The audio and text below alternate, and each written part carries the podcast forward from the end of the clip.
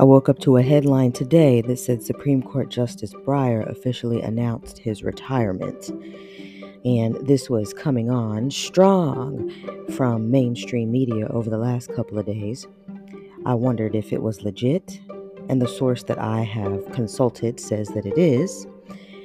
I wonder what this could mean from a spiritual perspective. I'm not sure. All I can say is that this is a lifetime appointment to the Supreme Court. This man is in his 80s, otherwise pretty healthy. You don't retire from a lifetime appointment in government.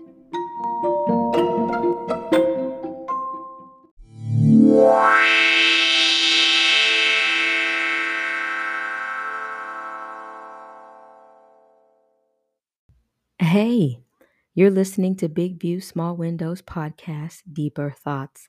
I cover topics dealing with theology and spirituality and politics from a no nonsense perspective. Most of the time, I'm just thinking out loud. If you're into blogs, check out bigviewsmallwindow.com and get my take on things in a thousand words or less. Don't forget to subscribe, like, share, and send your thoughts to Tiffany at bigviewsmallwindow.com. Supreme Court Justice Stephen Breyer officially announced his retirement Thursday, a day after the news leaked and was widely reported. Breyer, 83, told President Joe Biden that he has decided to retire and that he wants the decision to take effect when the court takes its summer recess, which typically happens in late June or early July. Breyer said he assumes his successor will be nominated by Biden and confirmed by the Senate. I enormously appreciate the privilege of serving as part of the federal judicial system, nearly 14 years as a Court of Appeals judge, and nearly 28 years as a member of the Supreme Court, the Clinton nominee wrote in a two paragraph document. I have found the work challenging and meaningful. My relations with each of my colleagues have been warm and friendly. Throughout, I have been aware of a great honor of participating as a judge in the effort to maintain our Constitution and the rule of law. End quote. A good source of information as an alternative to the mainstream that I have found is the Epoch Times. That's E P O C H. So if you want to go to theepochtimes.com and register with your email address, if you give them a little bit of money, $5, $8, whatever a month. They give you lots of good resources. Their reporting is pretty legit. It's middle of the road. It's not left, it's not right, but it is conservative. And so I like to turn to them uh, before I go digging into all of my other resources, all of my canceled people that you can't just find readily. Anyway, my thoughts about this Supreme Court justice quitting. First of all, since he's not leaving until recess, my hope is that he will be around to help them overturn Roe v. Wade. I'm just believing for that. It's probably a fool's hope to expect a 9-0 decision on overturning Roe v. Wade. But the fact of the matter is, is that it's not a constitutionally based decision. That is a propaganda-based decision. And my prayer is that it won't stand. And no matter how much pressure is coming from the left, uh, to keep this stupid ruling in place, which has resulted in the killing of 62 plus million unborn fetuses. So, with that decision, I'm hoping that Breyer will at least stick around. There's not going to be enough pressure to push him out prior to that recess because I heard that Roe v. Wade decision, which is basically being headed up by a case out of Jackson, Mississippi, is going to be decided by the end of June. Now, here's what I will say I think that this retirement is a product of the radical left. What we've seen in the recent weeks and months is that anyone on the left who identifies as Democrat but disagrees with the agenda of the party is being pushed out. There's even been some distance between uh, Biden and the mainstream media and some of the candidates because I think that there are people who have their eye on the presidency and propping him up as the president of the United States is turning out not to work in their favor. So there's that. But in particular, Breyer, from what I've read so far about him, he is a moderate. He is not far enough left like that Sotomayor lady. Uh, every time that she's in the headlines, I just like my eyeballs want to pop out because I just I can't believe that the woman doesn't do any personalized like searches or research or have anybody on her staff uh, or, or anybody on her team who can get her good information. So it's possible that the Supreme Court justices rely on stupid CNN, CBS, MSNBC to get their information because every time Sotomayor speaks, it, I feel like she's parroting something that was just said on an NBC station or something. With Breyer, he is older. I don't know what kind of pressure that he was receiving. You'll never know everything just by reading the media. I mean, I suppose if you wanted to take a trip to DC, you could go knock on some doors and ask some questions and be a journalist yourself. But we basically just have to weigh the information that comes to us with some discernment. And after seeing the way that Joe Manchin has been treated, he's a senator from, I believe, West Virginia, and then, of course, Kyrsten Sinema, who is a senator from my state, Arizona, seeing how they've been censured and just drugged through the media and they're being ostracized and, and essentially i think they're being accused of being republicans at this point. Seeing how the left treats their own i am not surprised if breyer was pushed out. As I said in my opener, this is a lifetime appointment to the Supreme Court. You're not elected.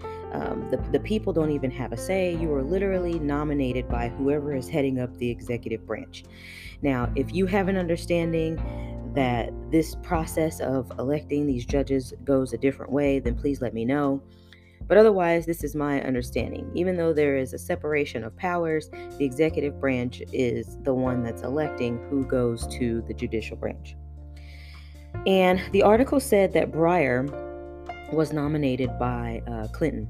So, obviously, because we have a stupid partisan system in America, which is absolutely ridiculous and it is not from the founding but came along somewhere else, uh, only Democrat presidents report Democrat judges, and then only Republican presidents will nominate Republican judges. So that's the first mistake. This whole partisan hack job that's going on in our government is absolutely ridiculous. As we have seen, especially through the revealing uh, through this pandemic and then some other things going on in the world, we now know that neither side of the government is is doing any favors to anybody. That's why there is a call for us to unite as we the people because it's kind of us against them. Uh, you can be, you know, more liberal in your views. I'm going to be conservative in my views, but the fact of the matter is is we want those amendments to protect our rights. We don't have to agree on everything, but we should be free in everything. So, appointing judges that are going to uh, give into or capitulate or sway with an agenda is just corruption on a whole nother level. Well, then, when those justices get in office and they don't perform as expected, especially when the stakes are high, well, then the left is going to put the pressure on. Having this moderate um, Supreme Court justice who's been in there for almost three decades, well, right now the stakes are too high to leave him in position, right?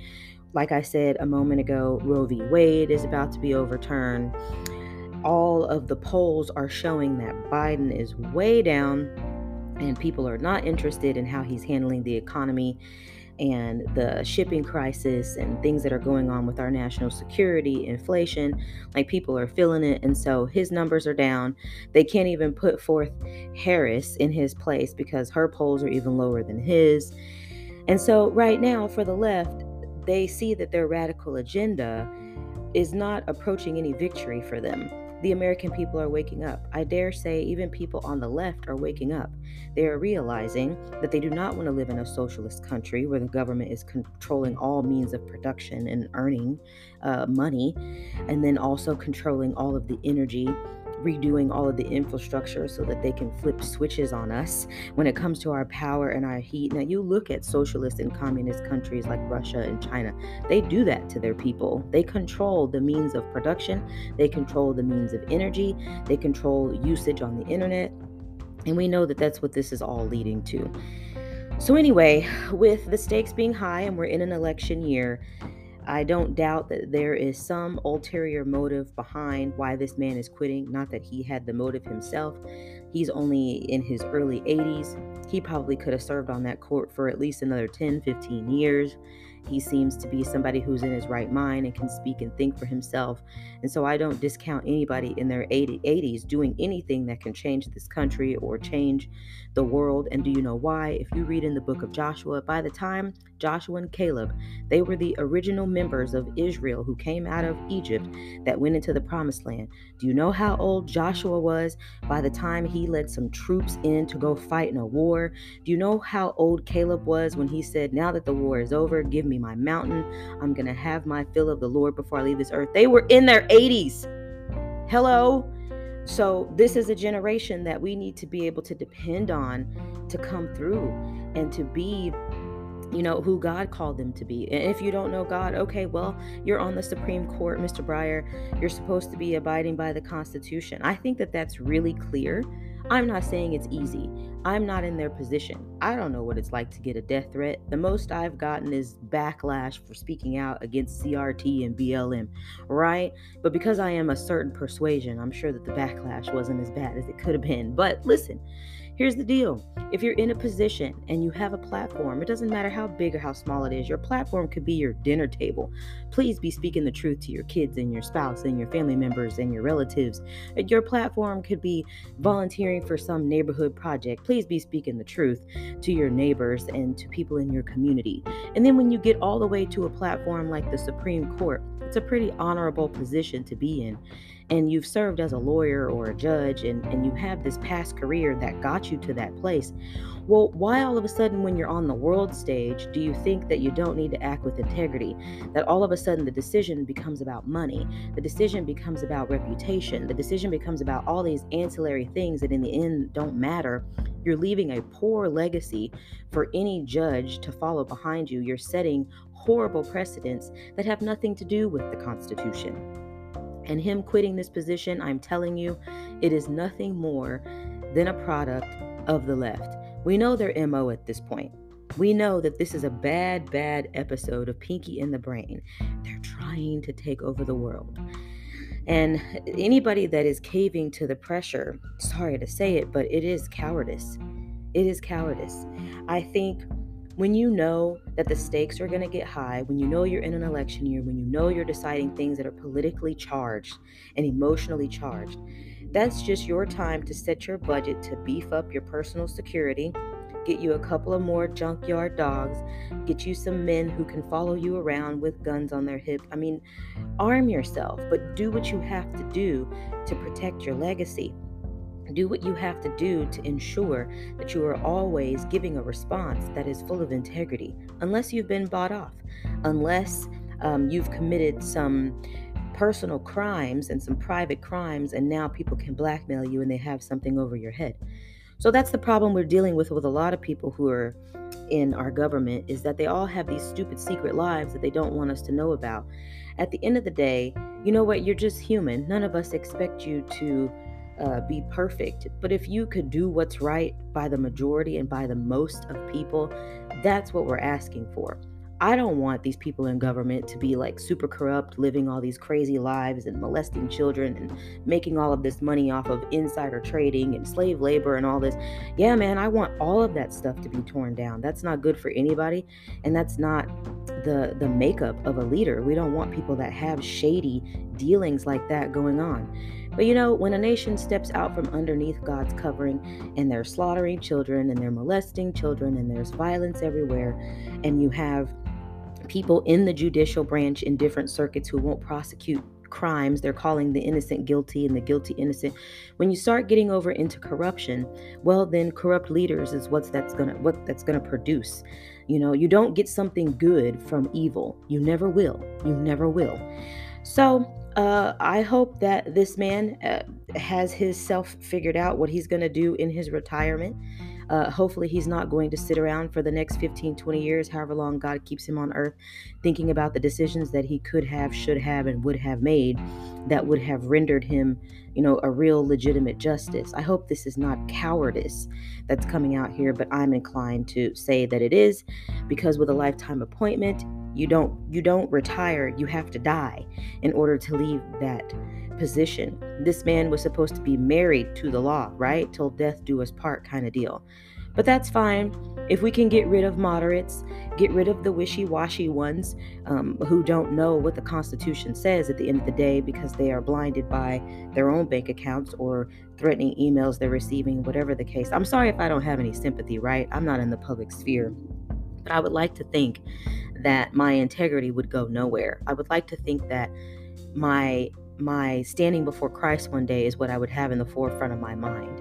And since I don't care what people think about me now so much, I would hope I would care even less if I'm just looking into a camera, right? Anyway, I I I, I guess I should wish this man well. I have no idea what to think. We'll have to keep watching the headlines and, and, and figure out what's going to happen after this. I am not concerned with Biden appointing an extremely left progressive justice. That's their MO. We know what their move is going to be. But one thing I know about God, and this is what it says in the Proverbs, is that he holds the heart of kings. You can fill in kings with with any sort of world leader or anyone on the world stage. No matter who we appoint, and, and whether we do it through sinfulness and we appoint foolish people or we're doing it uh, under you know the direction of god and we appoint righteous people either way god holds the heart of kings in his hand he can turn it in any direction that he wants to go.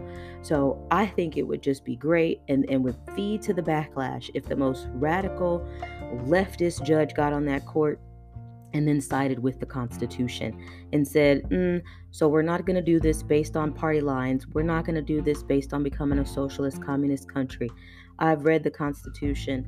Here's what I think, and I'm going to render my verdict. Lord help us. It doesn't matter at this point what party anybody belongs to. Don't count on that. We can't count on either side of the government. They're both corrupt and ridiculous. The only person we can count on is Jesus Christ. And so, whatever judge comes in, I pray that God's will will be done, and I'm just going to be looking forward to that. Let me know your thoughts. If you have any good sources, send them to Tiffany at bigviewsmallwindow.com. Till next time.